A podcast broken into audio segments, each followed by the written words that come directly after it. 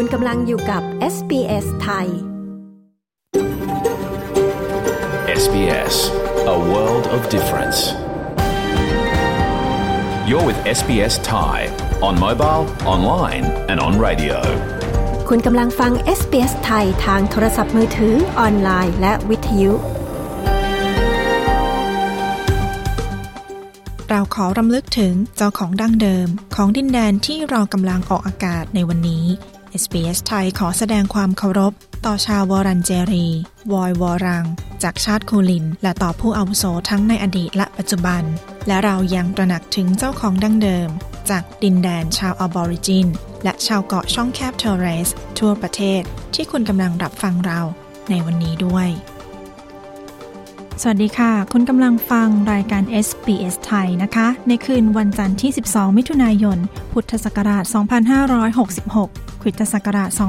2023 กับดิฉันชลดากรมยินดีค่ะ เราออกอากาศสดอยู่นะคะจากห้องส่ง ที่เมืองเมลเบิร์นประเทศออสเตรเลียค่ะ ฟังตัวอย่างรายการคืนนี้กันก่อนค่ะภาษาแสลงหรือศัพท์แสลงนั้น ถูกสร้างขึ้นมาเพื่อสร้างความสัมพันธ์ความรู้สึกเป็นกลุ่มเป็นก้อน ความเป็นพวกเดียวกัน ดรอัญญารัตน์นะคะจะมาอธิบายว่าทำไมถึงมีคำแสลง และยกตัวอย่างคำแสลงของออสเตรเลีย อย่างเช่น Hello Possum ฟังความหมายของคำนี้และคำอื่นๆ ได้กับซีรีส์ Australia Explain เรื่อง Aussie Slang ที่นำมาให้ฟังใหม่อีกครั้งค่ะ อาหารที่มีความแซบความเป็นพื้นบ้านของอีสาน ความเป็นอาหารที่แม่ทำที่บ้าน นั่งล้อมวงกันกินที่บ้าน บทสัมภาษณ์มาดามที่ทำอาหารขายจากที่บ้านที่ออสเตรเลียนะคะ ติดตามฟังเรื่องราวของคุณนก มาดามแจ๊สพาแซบได้ในช่วงสัมภาษณ์คืนนี้ค่ะ ตอนนี้เราไปฟังสรุปข่าวที่ออสเตรเลียกันก่อนค่ะ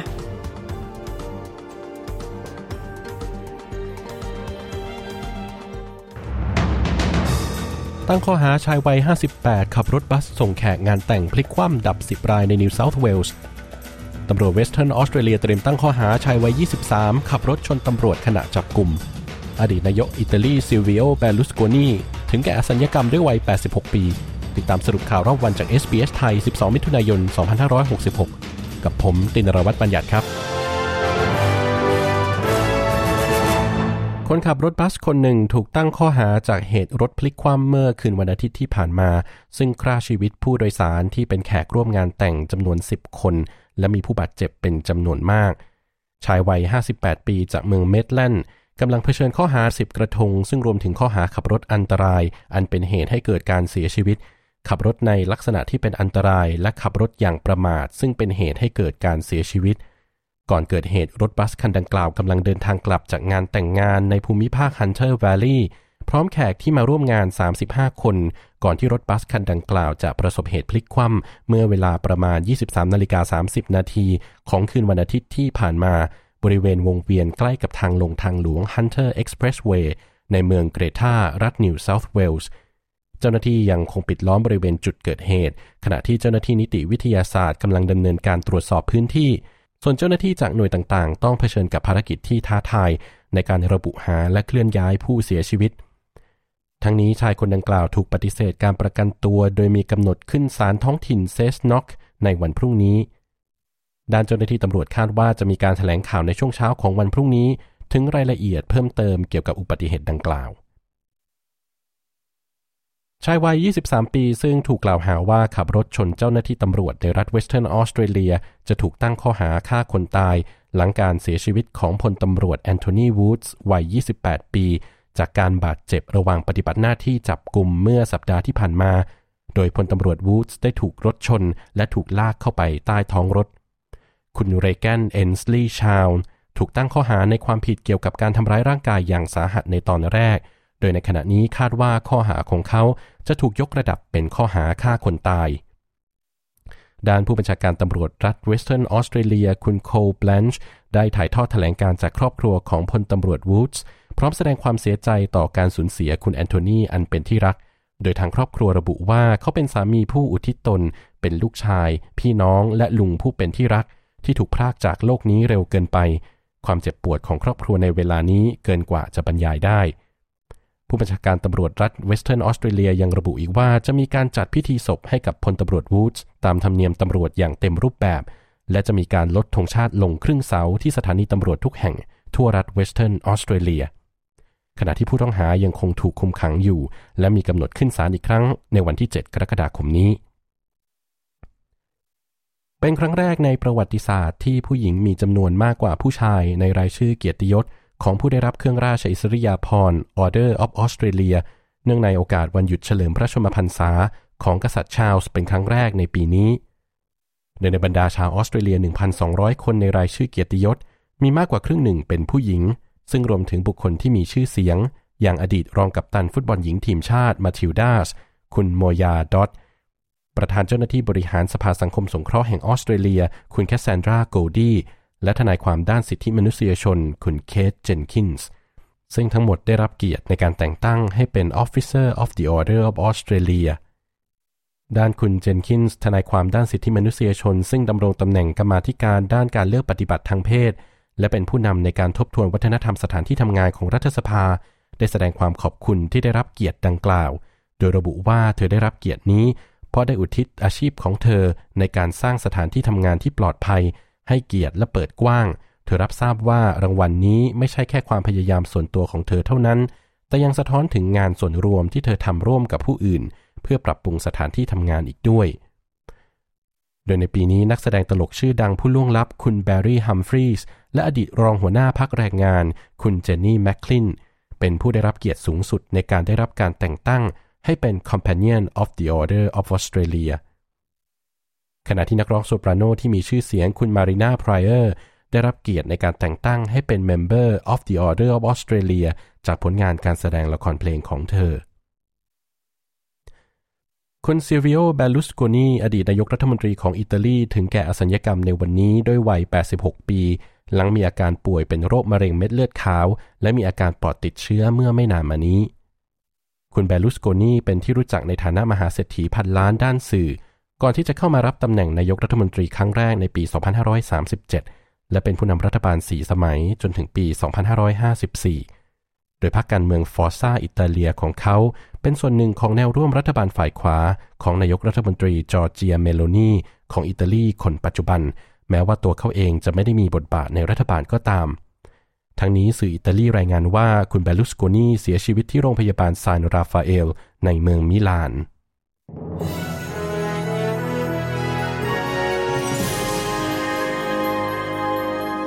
ช่วงนี้ตรวจสอบราคาซื้อขายทองคำที่เมืองไทยประจำวันนี้กันนะครับ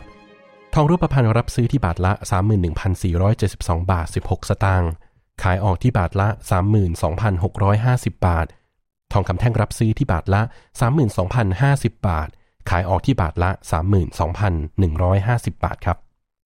อัตราแลกเปลี่ยนเงินตราระหว่างประเทศวันนี้ 1 ดอลลาร์สหรัฐแลกเงินไทยได้ 34 บาท 56 สตางค์ 1 ดอลลาร์ออสเตรเลียแลกเงินไทยได้ 23 บาท 38 สตางค์ และ 1 ดอลลาร์ออสเตรเลียเทียบเท่ากับเงินดอลลาร์สหรัฐวันนี้ 67 เซนต์นะครับ ส่วนพยากรณ์อากาศทั่วออสเตรเลียวันพรุ่งนี้ วันอังคารที่ 13 มิถุนายนมีดังนี้นะครับ ที่เพิร์ธพรุ่งนี้ฝนตกเพิ่มขึ้นอุณหภูมิสูงสุด 19 องศาเซลเซียสแอดิเลดพรุ่งนี้ฝนตกอุณหภูมิสูงสุด 15 องศา โฮบาร์ตพรุ่งนี้มีเมฆเป็นบางส่วนอุณหภูมิสูงสุด 16 องศา แคนเบราพรุ่งนี้ฝนตก 1-2 ครั้ง อุณหภูมิสูงสุด 14 องศา เมลเบิร์นพรุ่งนี้ฝนตก 1-2 ครั้ง และลมจะเบาลงนะครับ อุณหภูมิสูงสุด 14 องศา ซิดนีย์พรุ่งนี้แดดจ้าเป็นส่วนใหญ่ อุณหภูมิสูงสุด 21 องศา บริสเบนพรุ่งนี้มีเมฆเป็นบางส่วน อุณหภูมิสูงสุด 24 องศา และปิดท้ายที่ดาวิน พรุ่งนี้มีแดดจ้า อุณหภูมิสูงสุด 33 องศาเซลเซียสครับ และทั้งหมดนี้คือสรุปข่าวรอบวันจาก SBS ไทย 12 มิถุนายน 2566 ผมตินรวัตรบัญญัติ รายงานครับ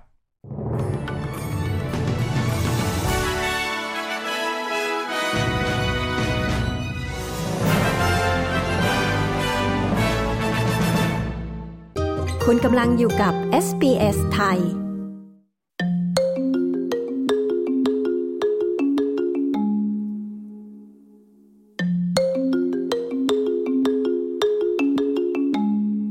ราย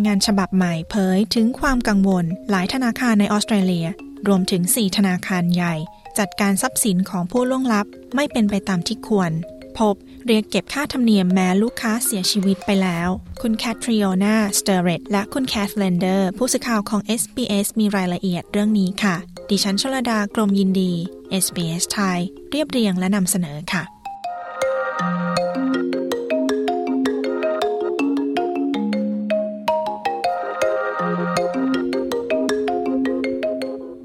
การจัดการมรดกของผู้ที่ล่วงลับไปแล้วนะคะ เป็นเรื่องเครียดเป็นทุนเดิมอยู่แล้ว แต่ดูเหมือนว่าบางธนาคารจะเพิ่มความเครียดในเรื่องนี้ยิ่งขึ้นไปอีกค่ะ Our personal experience has been that banks unfortunately lack the necessary processes, resources and sensitivity. ประสบการณ์ส่วนตัวของเรา คือธนาคารไม่มีกระบวนการพร้อมรับเรื่องนี้ ทั้งทรัพยากรและความละเอียดอ่อน ในการจัดการกับเรื่องที่ซับซ้อนของผู้ที่เสียชีวิต คุณโฮดาชาฟิสอาเด จากบริษัททนายความ Hunter s a f i s บรรยายถึงประสบการณ์ของลูกความของเธอ For us, it's been the poor communication channels and the limited staff in dedicated in dealing with inquiries.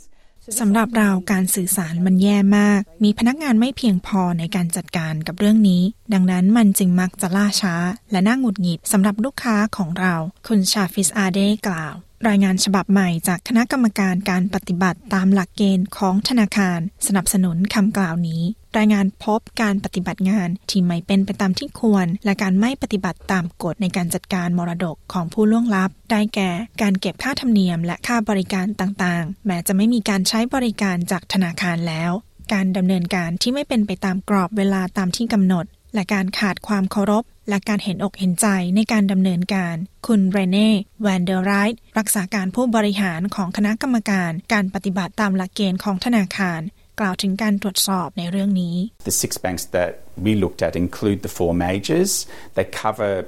roughly 85% of household deposits in Australia. มี 6 ธนาคาร รวมถึง 4 ธนาคารยักษ์ใหญ่ที่เราตรวจสอบ ซึ่งครอบคลุมประมาณ 85%ของเงินฝากประเภทครอบครัว ในออสเตรเลีย ทางคณะกรรมการจึงมั่นใจมากว่าผลการตรวจสอบรวมถึงธนาคารอื่น ๆ ด้วย คุณแวนเดอร์ไรท์กล่าว คุณเรเน่แวนเดอร์ไรท์นะคะยังอธิบายต่อถึงปัญหาต่าง ๆ ได้แก่ ระบบและกระบวนการที่ไม่เพียงพอ การต้องติดต่อหลาย ๆ แผนก การตรวจสอบและการรับผิดชอบที่ไม่ดี และพนักงานที่ขาดการอบรมในเรื่องนี้ค่ะ They would request the same documents multiple times over the life of the administration of the estate. This can be quite frustrating. พวกเขาจะขอเอกสารเดิมๆหลายครั้ง เอกสารที่ใช้ในการบริหารจัดการมรดกของผู้ล่วงลับทั้งชีวิต สิ่งนี้ค่อนข้างน่าหงุดหงิด เราต้องให้เอกสารที่เคยให้ไปก่อนหน้านี้แล้ว และเพราะระบบดำเนินการล่าช้า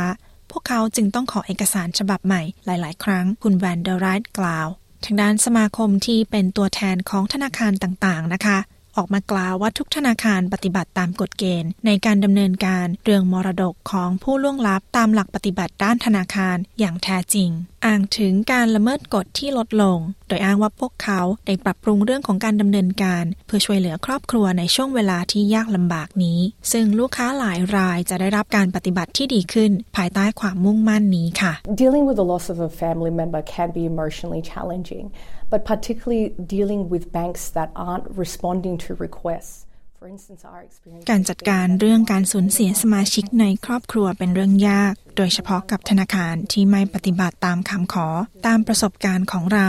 มีเพียงหนึ่งใน 8 ลูกค้าที่ได้รับการตอบรับ หรือมีการปฏิบัติตามคำขอเพียงหนึ่งใน 12 ครั้งทุก ๆ 2 เดือน ความล่าช้านี้ส่งผลให้ผู้ได้รับมรดกต้องตกอยู่ในความลำบากทางการเงิน โดยเฉพาะผู้ที่ต้องพึ่งพาทรัพย์สินเหล่านั้น เพื่อจัดการกับปัญหาของพวกเขาอย่างเร่งด่วน คุณแวนเดอร์ไรท์อธิบายรายงานของคณะกรรมการได้ให้คำแนะนำ 9 ข้อ และขอให้ธนาคารต่างๆ แก้ปัญหาภายใน 18 เดือนค่ะ ที่จบไปนั้นนะคะ คือปัญหาในการจัดการมรดกของผู้ล่วงลับของธนาคารในออสเตรเลีย โดยคุณแคทริโอนาสเตเรตและคุณแคทแลนเดอร์สดิฉันชลดากรมยินดี SBS ไทย เรียบเรียงและนำเสนอค่ะ SBS SBS SBS SBS SBS SBS Radio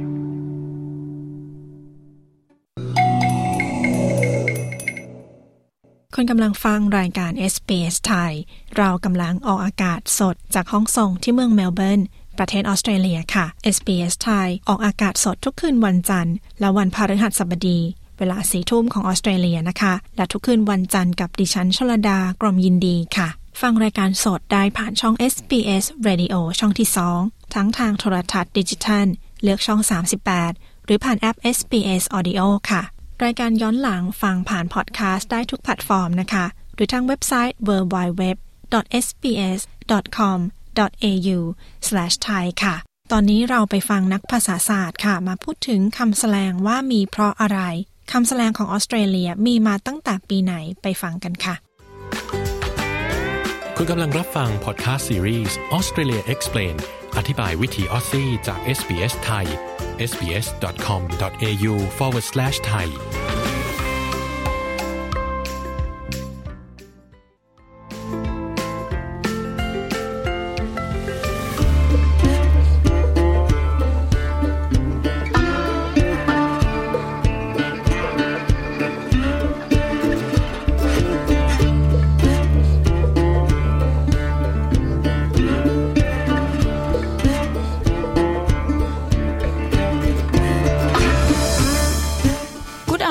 it นี่คือคำทักทายที่คนออสเตรเลียใช้ทักทายกันในชีวิตประจำวันคำว่า avo หรือ afternoon ที่แปลว่าตอนบ่ายนั้น เป็นหนึ่งในคำจำนวนหลายพันคำที่เรารู้จักกันดีว่า เป็นภาษาแสลงแบบออสเตรเลีย วันนี้เราจะมาพูดคุยกันถึงเรื่องนี้ในพอดแคสต์ตอนนี้ค่ะ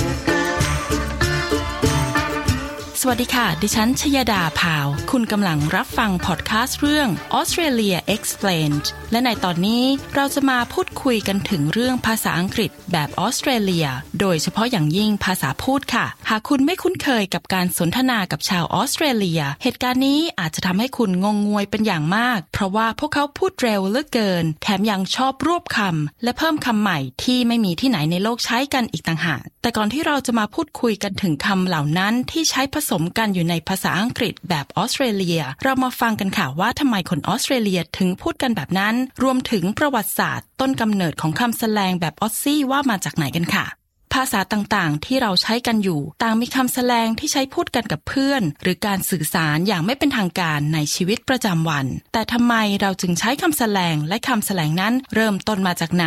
ดร อัญญรัตน์ทานดำรง นักภาษาศาสตร์ และนักวิจัยด้านภาษาเปรียบเทียบ ได้อธิบายว่า ภาษาแสลงถูกสร้างขึ้นมาเพื่อการสร้างความสัมพันธ์ และความรู้สึกเป็นกลุ่ม เป็นพวกเดียวกัน การสร้างความสามัคคี ความรู้สึกเป็นปึกแผ่น และความรู้สึกเป็นส่วนหนึ่งของวัฒนธรรมนั้นๆ ดร อัญญรัตน์กล่าวว่าภาษาแสลงหรือสับแสลงนั้น ถูกสร้างขึ้นมาเพื่อสร้างความสัมพันธ์ความรู้สึกเป็นกลุ่มเป็นก้อน ความเป็นพวกเดียวกัน ทำให้ผู้ใช้แล้วก็ผู้ฟังเนี่ย รู้สึกว่าเป็นส่วนหนึ่งของวัฒนธรรมนั้นๆ ภาษาแสดงโดยทั่วไปแล้ว เป็นภาษาที่ใช้อยู่แล้วในชีวิตประจำวัน แต่ตัดหรือรวบคำให้สั้นกระชับเพื่อที่สะดวกและง่ายต่อการสื่อสาร แต่คำหลายคำก็เป็นคำที่สร้างขึ้นมาใหม่ โดยไม่มีความเกี่ยวเนื่องกับคำเดิม ดรอัญญรัตน์เปรียบเทียบคำทั่วไปที่แพลงมาเป็นคำแสลงได้แก่ ยกตัวอย่างเช่น สมมติคำว่ามหาลัยมหาวิทยาลัยอย่างเงี้ยค่ะ ถ้าเราพูดกันเฉพาะกลุ่มเพื่อนๆฝูงเราก็จะเรียกแค่มหาลัย หรือถ้าเป็นกลุ่ม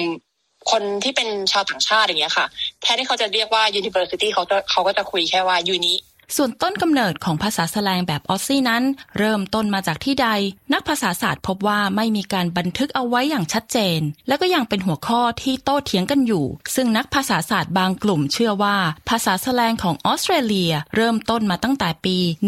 1789 ในช่วงที่กัปตันอาร์เธอร์ฟิลิปส์ ได้ล่องเรือนำคนมาตั้งรกรากที่ออสเตรเลีย ซึ่งคนมาจากหลายท้องที่ของสหราชอาณาจักร เช่นไอร์แลนด์ สกอตแลนด์ และรวมถึงคนอังกฤษ และเมื่อเวลาผ่านไปก็มีการปรับใช้ภาษาอังกฤษที่ใช้กันอยู่นั้น ให้สั้นกระชับขึ้น ส่วนนักภาษาศาสตร์อีกกลุ่มหนึ่งเชื่อว่า ต้นกำเนิดของแสลงออสซี่มาจากกลุ่มนักโทษที่ได้เข้ามาออสเตรเลียในสมัยนั้น ซึ่งภาษาที่กลุ่มนักโทษเหล่านี้ใช้กันนั้น มีชื่อเรียกว่าภาษาแฟลช ดรอัญรัตน์ชี้ว่า แต่สำหรับประวัติศาสตร์ทางแสลงของที่ออสเตรเลียเนี่ยเหมือนกับไม่มีบันทึกอย่างเป็นทางการว่ามันมาจากไหนต้นกำเนิดมันคืออะไร ซึ่ง นักภาษาศาสตร์ทั่วไปในออสเตรเลียเนี่ยก็ยังโต้เถียงกันเองอยู่เลยว่า เอ๊ะมันมาจากไหนกันแน่ ซึ่งเราก็ต้องย้อนกลับไปในสมัยประวัติศาสตร์ของที่ออสเตรเลียก่อน ตั้งแต่ยุค วิวัฒนาการของภาษาแสลงออสเตรเลียได้มีการปรับใช้กันเรื่อยๆมาภายในประเทศ แต่ในช่วงปี 1960 ถึง 1970 ทั่วโลกก็เริ่มรู้จักภาษาแสลงของออสเตรเลีย ผ่านตัวละครชื่อดังในยุคนั้น ก็คือเดมเอ็ดนาอเวเรจซึ่งแสดงโดยนักแสดงชาวออสเตรเลีย ชื่อแบร์รี่ฮัมฟรีสจากตัวละครตัวนี้เองค่ะ คุณผู้ชมได้ติดตามการใช้ชีวิตประประจำวัน รวมถึงภาษาพูดที่ใช้กันของแม่บ้านชาวเมลเบิร์น ซึ่งมีคำฮิตไปทั่วโลกนั่นก็คือ hello possums ดรอัญญรัตน์ขยายความในเรื่องนี้ว่า ไปดูแบบทีวีหรือเปล่ามันจะมีคาแรคเตอร์คนหนึ่งอะค่ะเขาชื่อว่า Dame Edna Everage ก็คือเป็นเหมือนแบบคุณป้าคนหนึ่งที่แบบผมฟูๆสีชมพู มีแว่นแบบแว่นใหญ่ๆอะไรเงี้ยแบบเขาเป็นคาแรคเตอร์ที่ถูกสร้างขึ้นมาค่ะคาแรคเตอร์คนนี้เนี่ยก็คือมาจาก นักแสดงคนออสเตรเลียคนหนึ่งที่ชื่อว่าแบร์รี่แฮมฟรีและอิทธิพลของภาษาแสลงออสเตรเลียนี้ก็มีต่อเนื่องมาจนสมัยปัจจุบันนะคะ ซึ่งมีหลักฐานปรากฏในบทความของ BBC ที่ชี้ถึงความนิยมของแสลงออสซี่ในประเทศที่ใช้ภาษาอังกฤษอื่น ๆ ที่นำเอาไปใช้ด้วย แม้กระทั่ง Oxford Dictionary ฉบับปรับปรุงใหม่ก็มีการนำเอาภาษาแสลงออสเตรเลียไปบรรจุไว้ด้วย หรือแม้กระทั่งมีคำแสลงยอดฮิตติดปากที่ใช้กันอย่างแพร่หลายในโลกออนไลน์ อย่างเช่น Take a selfie ก็มีที่มาจากออสซี่แสลงนั่นเองค่ะ ดรอัญญรัตน์มองปรากฏการณ์นี้ว่าเป็นหลักฐานทางประวัติศาสตร์อย่างหนึ่ง เธอชี้ว่า ในฐานะนักความสอนเนี่ยมองว่าสิ่งที่ BBC ทำไม่ว่าจะเป็นการจดบันทึกเอยหรือเอ่อนำคำศัพท์ Aussie slang เนี่ยมาจดในพจนานุกรมของออฟฟอร์ดเนี่ยถือถือเป็นเรื่องที่ดีนะคะ เพราะว่าการที่จดบันทึกความผิดของคำศัพท์แสลงเนี่ย เหมือนกับเป็นการบันทึกคำศัพท์หลักหรือคำศัพท์ที่คนในยุคสมัยนั้นได้ใช้ ลักษณะเฉพาะของภาษาอังกฤษแบบออสเตรเลียที่แตกต่างจากคำแสลงของกลุ่มผู้ใช้ภาษาอังกฤษอื่น ๆ มีหลายประการ ไม่ว่าจะเป็นเรื่องการออกเสียง การเน้นคำ การสะกดคำ คำศัพท์ และลักษณะการใช้งาน ดร อัญญารัตน์อธิบายว่า เช่นหนึ่งก็คือการออกเสียงหรือ pronunciation นะคะ เราก็เห็นยกตัวอย่างง่าย ๆ เลย T กับ D อย่างเงี้ยค่ะ เช่น bottle หรือ foodie อย่างเงี้ยค่ะ คือประเทศอื่นเนี่ย ถ้าเป็นแบบไม่ใช่ประเทศเอ่อถ้าเป็นคนอเมริกันก็จะจะออกเสียง T แทนที่จะออกเสียง D เหมือน bottle เนี้ยค่ะ คือคนออสเตรเลียก็จะออกเสียงเป็น bottle ประการต่อไปก็คือการเน้นตัวอักษร ซึ่งภาษาอังกฤษแบบออสเตรเลีย จะมีการเน้นคำหรือตัวอักษรชัดกว่าภาษาอังกฤษแบบอเมริกัน ดร อัญญรัตน์อธิบายว่า เหมือนกับภาษาอเมริกันก็จะอาจอาจจะเหมือนกับตัดให้มันสั้นขึ้น หรือจะไม่มีสเตรสในนั้นเลย แต่ออสเตรเลียก็จะมีสเตรสในคำข้างหน้า เช่นคำว่าแบบลงรถอย่างเงี้ยค่ะ garage ก็คือถ้าอเมริกันก็อาจจะบอกว่า garage หรือ garage ให้เร็วขึ้น ถ้าเป็นออสเตรเลียก็จะแบบเกิดชัดมากแบบ garage ก็คือกะแบบชัดกว่าเสียง stress ในใน G ตัวแรกเนี่ยมันชัดกว่า ส่วนตัวสะกดนั้นก็พบว่าภาษาอังกฤษแบบออสเตรเลียมีความคล้ายคลึงกันกับภาษาอังกฤษแบบบริติชแต่บางคำก็มีการสะกดแตกต่างกันกับภาษาอังกฤษแบบอเมริกัน โดยที่จะมีการเพิ่มหรือสลับอักษรบางตัว เช่นคำว่า center หรือ aluminum ในเรื่องของคำศัพท์ภาษาอังกฤษแบบออสเตรเลียนั้นก็มีความหลากหลาย และหลาย ๆคำก็ใช้คำศัพท์ที่แตกต่างกับผู้ใช้ภาษาอังกฤษทั่วโลกด้วย ดร อัญญรัตน์พูดถึงเรื่องนี้ว่า ส่วนเรื่องที่สี่เป็นความแตกต่างกัน เช่น การใช้คำศัพท์นะคะ ก็ยกตัวอย่างเช่น ในภาษาอังกฤษสำเนียงอเมริกันเนี่ยจะเรียกน้ำมันว่า gas นะคะ หรือก๊าซแต่ว่าสำหรับคนออสเตรเลียเนี่ยจะเรียกการไปเติมน้ำมันเนี่ย จะเรียกว่าแบบ petrol และประการสุดท้ายค่ะที่ทำให้ภาษาอังกฤษแบบออสเตรเลีย มีความเฉพาะตัวสูง ก็คือการใช้คำที่สามารถใช้เป็นคำนาม และคำกริยาในเวลาเดียวกันด้วยนะคะ ดรอัญญรัตน์ยกตัวอย่างคำว่าเพชรค่ะ ส่วนสุดท้ายเลยที่มีความต่างส่วนที่ 5 นะคะ ที่มีความต่างระหว่างสแลงออสเตรเลียกับประเทศอื่น ก็คือฟังก์ชันในการใช้ภาษา อันนี้เห็นเด่นชัดมากคำบางคำเนี่ย มันก็เออเป็นได้ทั้งกิริยาแล้วก็เป็นทั้งนาวของภาษาอังกฤษในในออสเตรเลียนะคะ เช่นคำว่าเพชเหมือนกับที่แปลว่าสัตว์เลี้ยงเนี่ยค่ะแค่ไรเพชเจอดอกมันแบบขอจับหมาเธอหน่อยได้ไหมอะไรอย่างเงี้ยค่ะ ก็คือออสเตรเลียใช้คำว่า pash ทั้ง verb แล้วก็ noun แต่อเมริกันอะใช้คำว่า pet เหมือนแบบ TAT ก็คือใช้แบบ เป็นได้แค่กริยาอย่างเดียวกันนะคะนอกจากนี้นะคะเรายังมีคำศัพท์ของชาวพื้นเมืองหลายพันคำที่ใช้กันในคำแสลงของพวกเขา เช่นคำว่า deadly deadly ซึ่งชาวพื้นเมืองและชาวเกาะ Torres Strait ใช้พูดกันเป็นประจำในชีวิตประจำวัน และคำว่า deadly นี้หมายถึงยอดเยี่ยม สุดยอดหรือเจ๋งนั่นเองค่ะ ซึ่งเป็นคำที่ค่อนข้างที่จะมีความหมายตรงกันข้ามกับที่เราคิดนะคะ และวลีที่ใช้คู่กันกับคำนี้ก็คือ too deadly นั่นเองค่ะ เรามาฟังตัวอย่างการใช้คำว่า deadly กันค่ะ Hey Sarah love your new haircut it's deadly ประโยคนี้จะแปลว่าซาร่าเป็นไง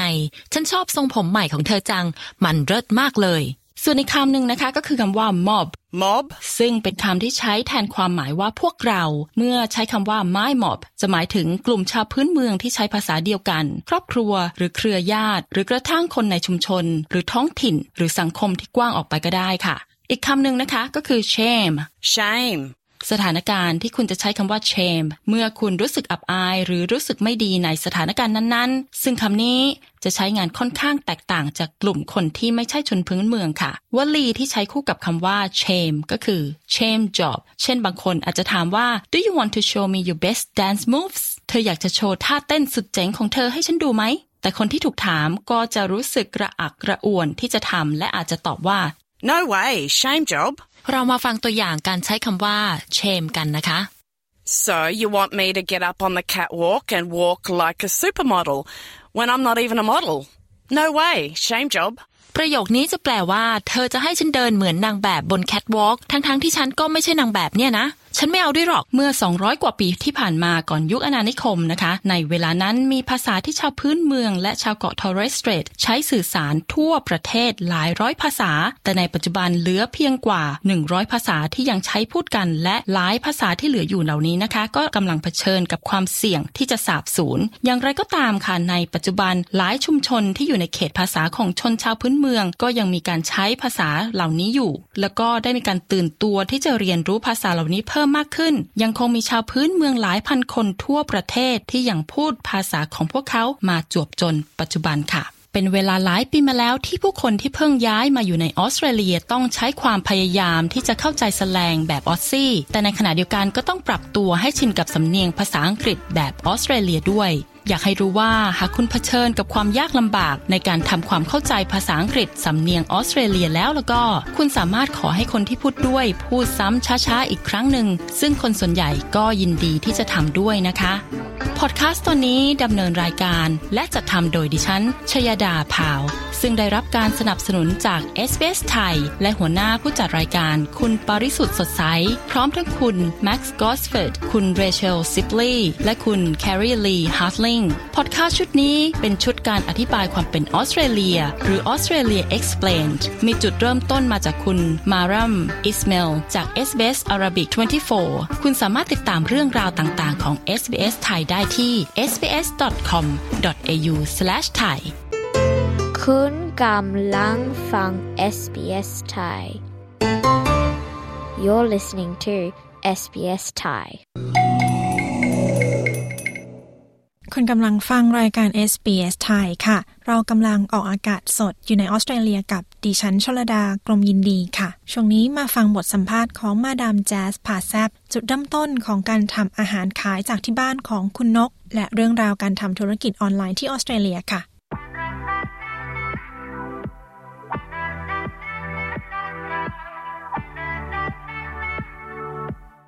หลายคนคงรู้จักถึงมาดามแจ๊สผาแซบนะคะ คุณเพนนภาหรือคุณนก คนรู้มาเล่าถึงจุดเริ่มต้นด้วยการคิดถึงอาหารอีสานฝีมือแม่ ทำไมเธอถึงตัดสินใจทำอาหารขาย และจุดประสงค์ที่อยากพาทุกคนไปแซบด้วยรสชาติอาหารของเธอ ฟังคุณนกเล่าถึงช่วงแรกที่เริ่มทำอาหาร วันที่เธอเจอปัญหา รวมถึงวิธีการทำอาหารขายจากบ้านอย่างถูกกฎหมายในออสเตรเลียค่ะ ดิฉันชลดากรมยินดี SBS ไทยรายงานค่ะ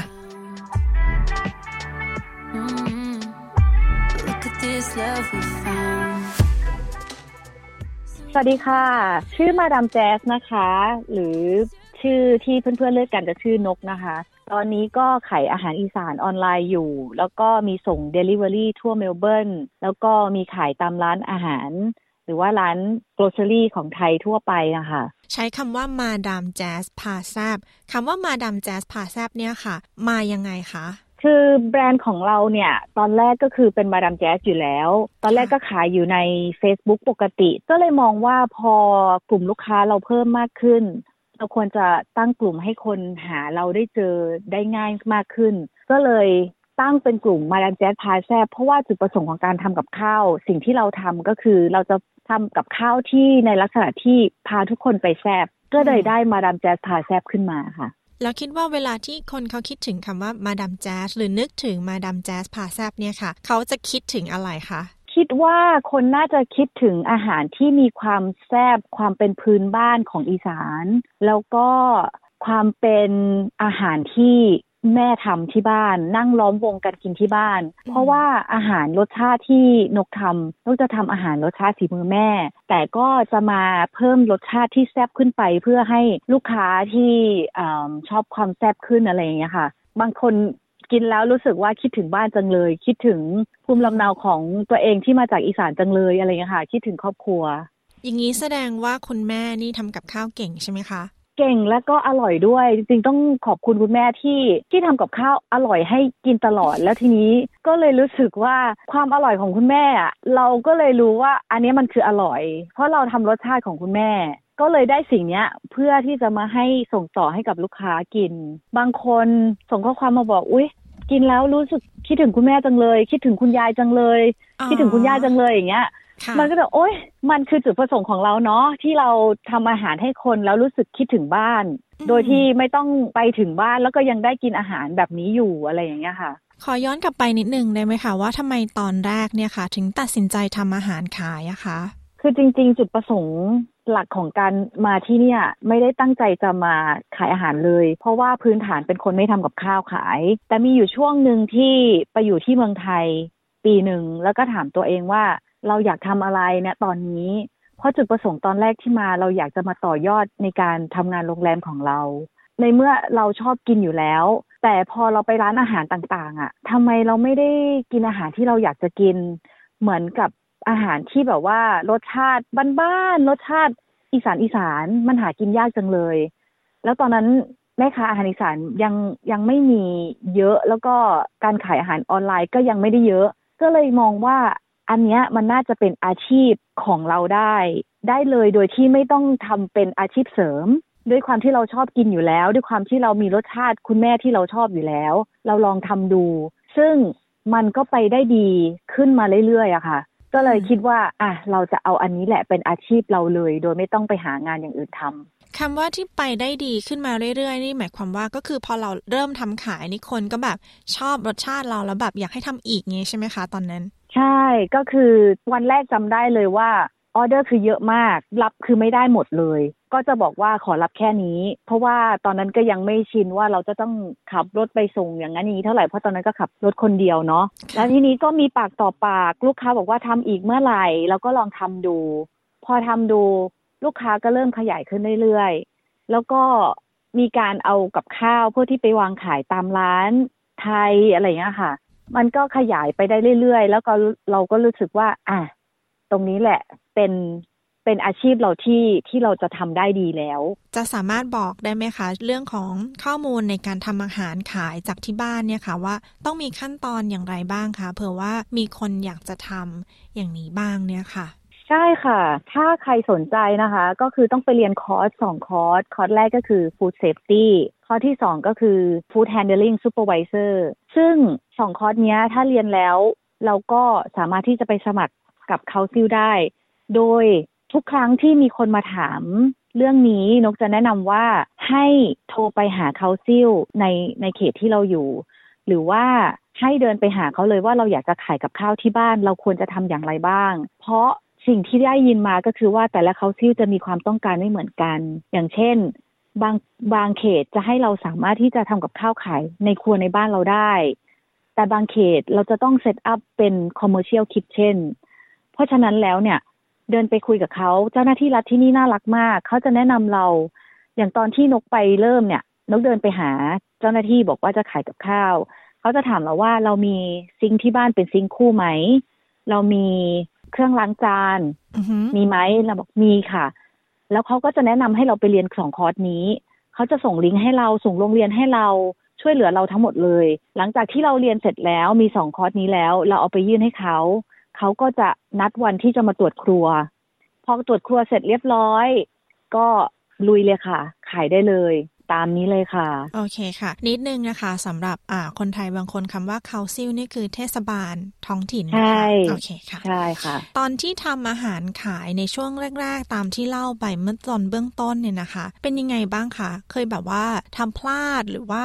อะไรงี้ไหมคะมีค่ะมีอยู่แล้ว ซึ่งตอนแรก ๆ เนี่ยเรายังไม่ได้มีสูตรเป็นของตัวเองว่าเราควรจะทำยังไง สูตรก็จะเคลื่อนหน่อยนึง แต่ก็จะพยายามทำ ให้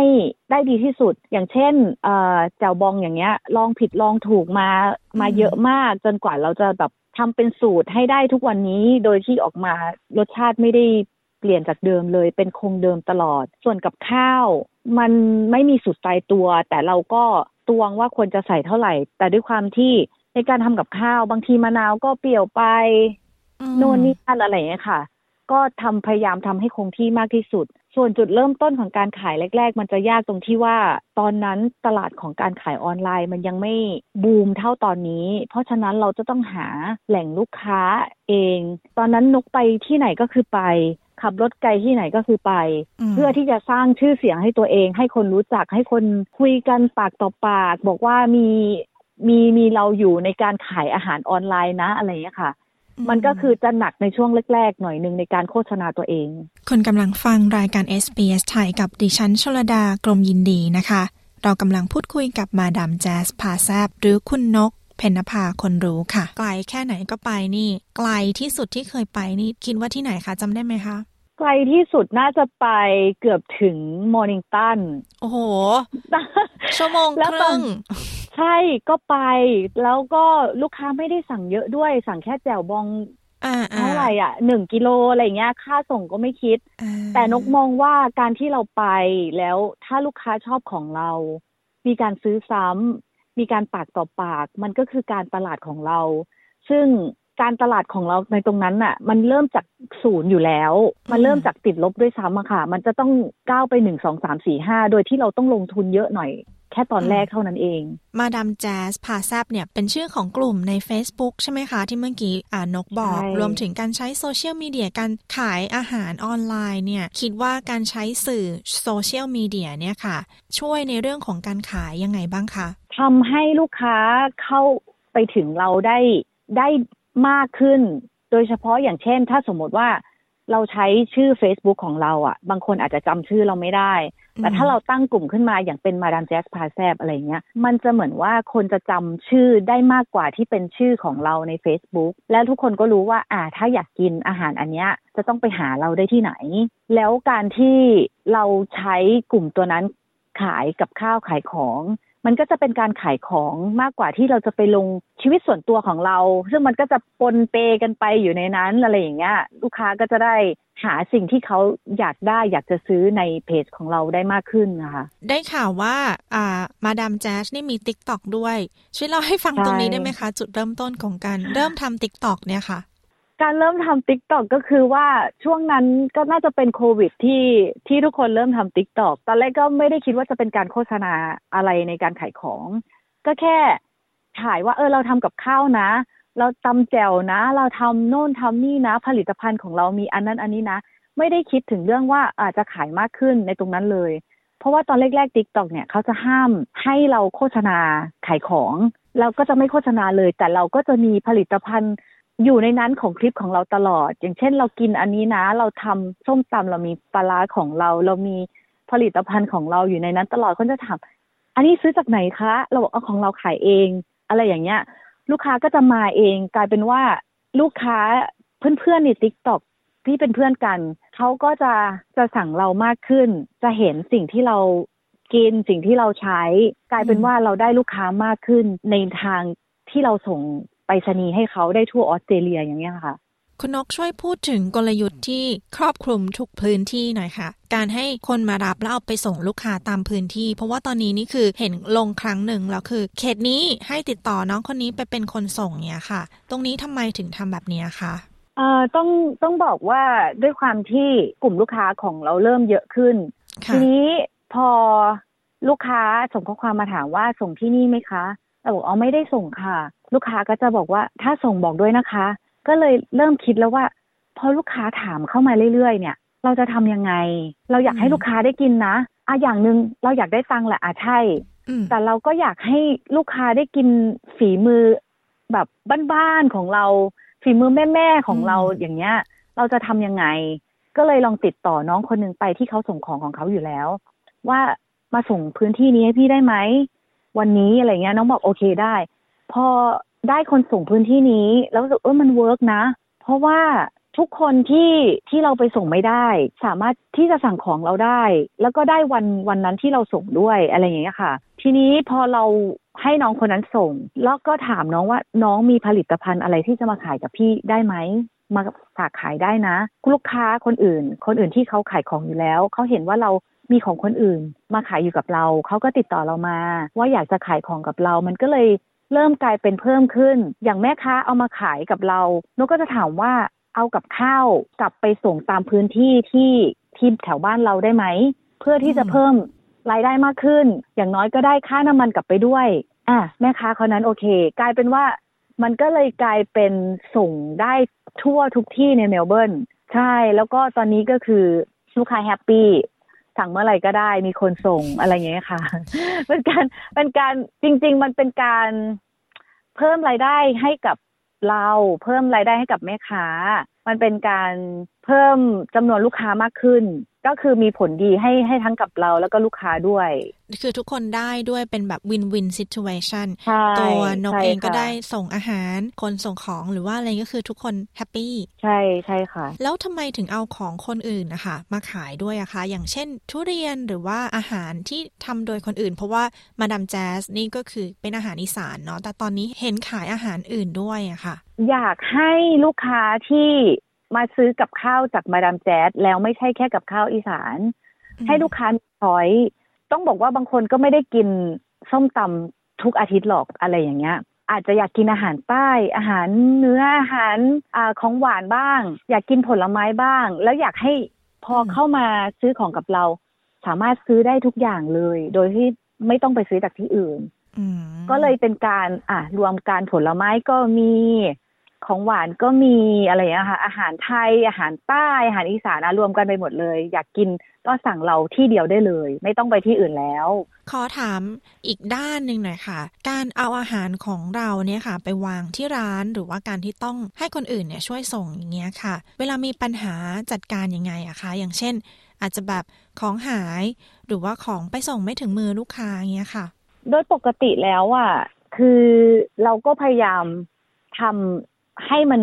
ได้ร้อยเปอร์เซ็นในการบริการให้ลูกค้าอยู่แล้ว แต่ถ้ามันมีสิ่งที่เกิดขึ้นโดยที่เราไม่ได้คาดหวังว่ามันจะเกิดขึ้น นกจะเป็นคนจัดการแล้วก็ดิวกับลูกค้าทั้งหมด โดยการสมมุติถ้าของไปไม่ถึงลูกค้า เราก็จะเคลมให้ หรือของไม่ดีของไม่อะไรไม่ไม่ลูกค้าไม่แฮปปี้กับของนกก็จะเป็นคนที่เคลมให้เป็นคนที่ดูแลลูกค้าคุยกับลูกค้าตลอด เพราะฉะนั้นแล้วลูกค้าไม่ต้องห่วงเรื่อง การจะคุยกับนกคือคุยได้เลย ไม่ต้องเกรงใจว่าพอจะบอกเราเราจะรู้สึกยังไงหรือเป็นยังไงไม่ต้องเกรงใจ เพราะว่าต้องรู้สึกว่าการที่ลูกค้ามีฟีดแบ็ให้เราในด้านดีที่หรือไม่ดีก็ตาม มันทำให้เราปรับปรุงและพัฒนาไปได้ และเราจะได้ระวังในครั้งหน้า เกิดอะไรขึ้นเราเรารับผิดชอบได้อะไรเงี้ยค่ะ วันวันหนึ่งเนี่ยจะต้องมีคนคุยกับเราเยอะมากไม่ว่าจะสั่งของหรือว่าถามเรื่องนู้นเรื่องนี้เนี่ย เอาเวลาที่ไหนมาตอบอะคะไหนต้องทำกับข้าวอีกเนี่ยเราเป็นคนตอบเองด้วยอย่างเช่นเวลามีปัญหาอย่างเงี้ยค่ะ มันจะยุ่งนั่นแหละ แต่ว่ามันก็จะหาเวลาได้เหมือนกัน บางทีก็อาจจะตอบช้านิดนึง ก็จะบอกลูกค้าลูกค้าเก่าๆก็จะเข้าใจบางทีลูกทำกับข้าวอยู่ก็จะตอบช้า แต่ก็จะพยายามลงอาหารก่อนวันที่เราจะทำกับข้าว เพื่อที่จะได้มีเวลาคุยกับลูกค้า ในเวลาที่ก่อนวันทำกับข้าวให้มากที่สุด เพราะว่าวันทำกับข้าวก็ก็คือจะยุ่งมาก เราจะต้องรวบรวมเมนูให้กับแม่ค้าคนนั้นคนนี้ตอบลูกค้าอะไรอย่างเงี้ยค่ะ แล้วลูกค้าส่วนใหญ่ก็ก็จะสั่งก่อน เพราะจะรู้ว่าเราจะยุ่ง แล้วก็ไม่ค่อยมีเวลาคุยกับลูกค้าเท่าไหร่ถ้าทำกับข้าว แต่ก็มีแน่นอนค่ะ ตอบแน่นอน ถ้าถ้าเห็นข้อความลูกค้าคือตอบแน่นอน อาจจะช้านิดนึงในวันที่ทำกับข้าวอะไรเงี้ยวันนี้ขอบคุณมากนะคะ มาดามแจ๊สหรือว่าคุณนก ที่มาสัมภาษณ์กับ SBS ไทยค่ะ สนุกมากเลยค่ะ สนุกมากเลยค่ะ แล้วก็อาจจะมีครั้งหน้าด้วยนะคะ ได้เลยค่ะ ยินดีมาก ๆ ค่ะ โอเคค่ะ ขอบคุณค่ะ ค่ะ สวัสดีค่ะ ค่ะ สวัสดีค่ะ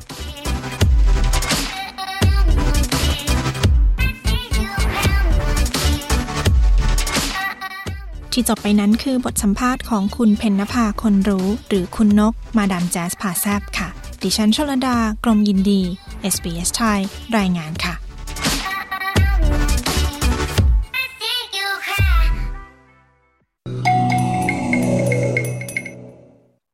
คุณกำลังฟังรายการ SBS ไทยอยู่กับดิฉันชลดากรมยินดีค่ะ ช่วงการเรียนภาษาอังกฤษวันนี้นะคะ เราไปทำความรู้จักกับภูเขาค่ะ ที่ชื่อว่า Mount Disappointment ฟังคำศัพท์ภาษาอังกฤษที่มักใช้เมื่อเราเจอกับความผิดหวังค่ะ เรียนรู้ภาษาอังกฤษกับ SBS ไทยได้จากพอดแคสต์ซีรีส์เรียนภาษาอังกฤษกับ SBS หรือดูข้อมูลได้ที่ www.sbs.com sbs.com.au/learnenglish หรือที่เว็บไซต์ของ SBS ไทยค่ะ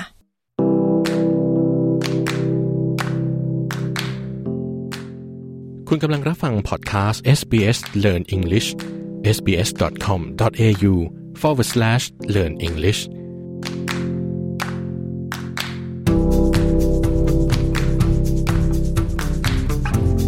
สวัสดีครับ คุณกำลังรับฟังพอดแคสต์ SBS Learn English ครับ พอดแคสต์นี้เป็นตอนที่ 25 ซึ่งเป็นเรื่องราวเกี่ยวกับคำศัพท์และสำนวนต่างๆ ในการพูดคุยเกี่ยวกับเรื่องความผิดหวัง และไปรู้จักที่มาของชื่อภูเขาสุดแปลกของออสเตรเลีย ที่มีชื่อว่า Mount Disappointment ในรัฐวิกตอเรียอีกด้วยนะครับ ไปติดตามรับฟังกันครับ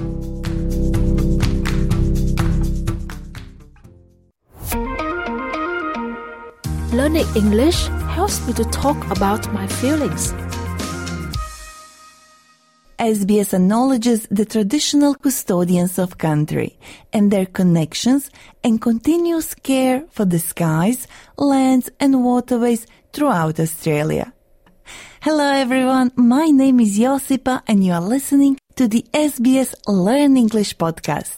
In today's episode, we'll practice different ways to talk about those moments that leave a bad taste in the mouth. And I don't mean that literally. If something or someone leaves a bad taste in your mouth, it means they were unpleasant, and so you are disappointed and feel uncomfortable. For example, let's say I went to a shop where I felt someone treated me unfairly. I could tell my friends that the way they treated us left a bad taste in my mouth.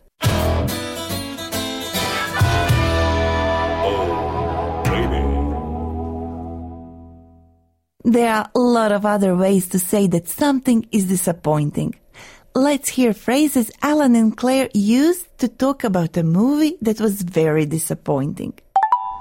Well, that movie didn't live up to expectations, did it? I agree. It promised much more than it delivered.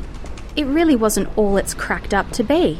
This was such a waste of money. What a letdown. Did you notice how Alan and Claire expressed their disappointment in every sentence we just heard? Let's go through them one by one. First, we heard Alan. Well, that movie didn't live up to expectations, did it? This is a phrase that we use quite a lot to say that something wasn't as good as you hoped. For example, you finally tried that new fancy restaurant all your friends are talking about, but the food was disappointing. You could say, I heard so many good things about this place, but the food didn't live up to my expectations. Claire then used two expressions to express her disappointment. Let's hear it again. It promised much more than it delivered. It really wasn't all it's cracked up to be. Okay, let's look at the first part of the sentence. Claire said that the movie promised much more than it delivered. If something promises more than it delivers, It means that that something looked good to begin with, but actually was bad. That is, it didn't live up to our expectations. So if someone is promising you things that you think probably won't happen because they probably won't be able to do it, you could say, don't promise more than you can deliver. Claire also said, It really wasn't all it's cracked up to be. It really wasn't all it's cracked up to be. This is a casual way of saying the same thing. That something is not as good as other people have said it. You can use this phrase with your friends and family when you are a little disappointed about any experience. In a more formal conversation, you might say, It wasn't at all what we had been led to expect. or, It wasn't as good as I thought it would be. or as we heard before, it did not live up to expectations. At the end of our first dialogue, Alan said that the movie was such a waste of money. Waste is another word for rubbish or garbage. And if something is a waste of your money or waste of your time, it means that it isn't useful. Alan also said, What a letdown. a letdown is something that disappoints you, a disappointment. You could also say, what a pity or what a shame. Or in more casual settings, you could express your disappointment informally among friends by saying, What a bummer. you would only use this expression among close friends because it comes from the word bum, an informal word for bottom.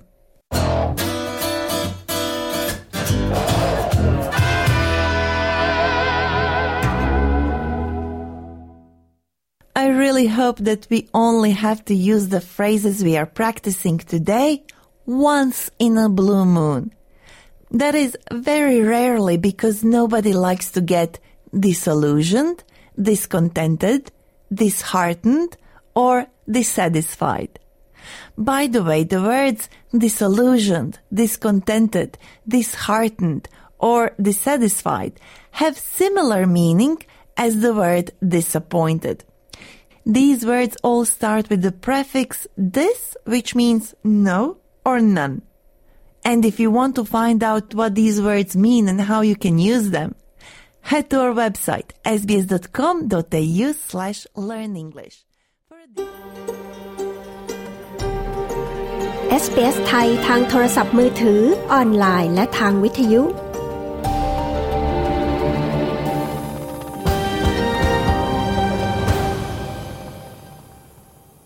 คุณผู้ฟังคะรายการ SBS ไทยคืนนี้หมดเวลาลงแล้วนะคะ ดิฉันชลดากรมยินดี และทีมงานในห้องส่งค่ะ ต้องขอลาคุณผู้ฟังไปก่อน พบกันใหม่นะคะ ทุกคืนวันจันทร์ และวันพฤหัสบดี เวลาสี่ทุ่มตรง ตามเวลาของเมืองซิดนีย์และเมลเบิร์นค่ะ ขอบคุณทุกท่านที่ติดตามรับฟังนะคะ ทั้งรายการสดและรายการย้อนหลัง พบกันใหม่ในวันจันทร์หน้านะคะ คืนนี้ราตรีสวัสดิ์ค่ะ กดไลค์แชร์ และแสดงความเห็นไป follow SBS ไทยทาง Facebook